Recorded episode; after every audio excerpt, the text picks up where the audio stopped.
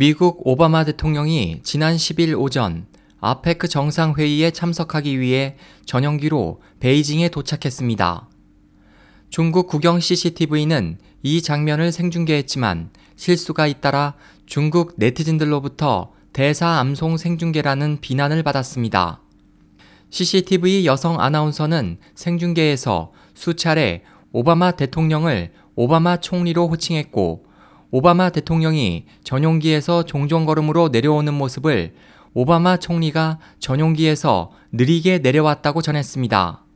또 오바마 대통령은 10일 밤 막대한 예산을 들여 건설된 중국 올림픽 수영장 워터큐브에서 열린 국빈 환영회에 참석하는 과정에서 껌을 씹으며 차에서 내리는 모습이 생중계됐습니다. 이러한 오바마 대통령의 상식을 벗어난 행동과 실수투성이의 CCTV 생중계는 중국 네티즌들로부터 오바마가 총리라면 베이징에 들어가 격화된 것인가?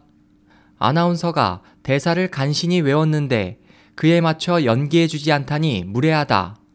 생중계는 정해진 대사를 암송할 뿐이어서 융통성이 없다. 융통할 용기도 없는 것인가 등의 반응을 불렀습니다. SOH 희망지성 국제방송 홍승일이었습니다.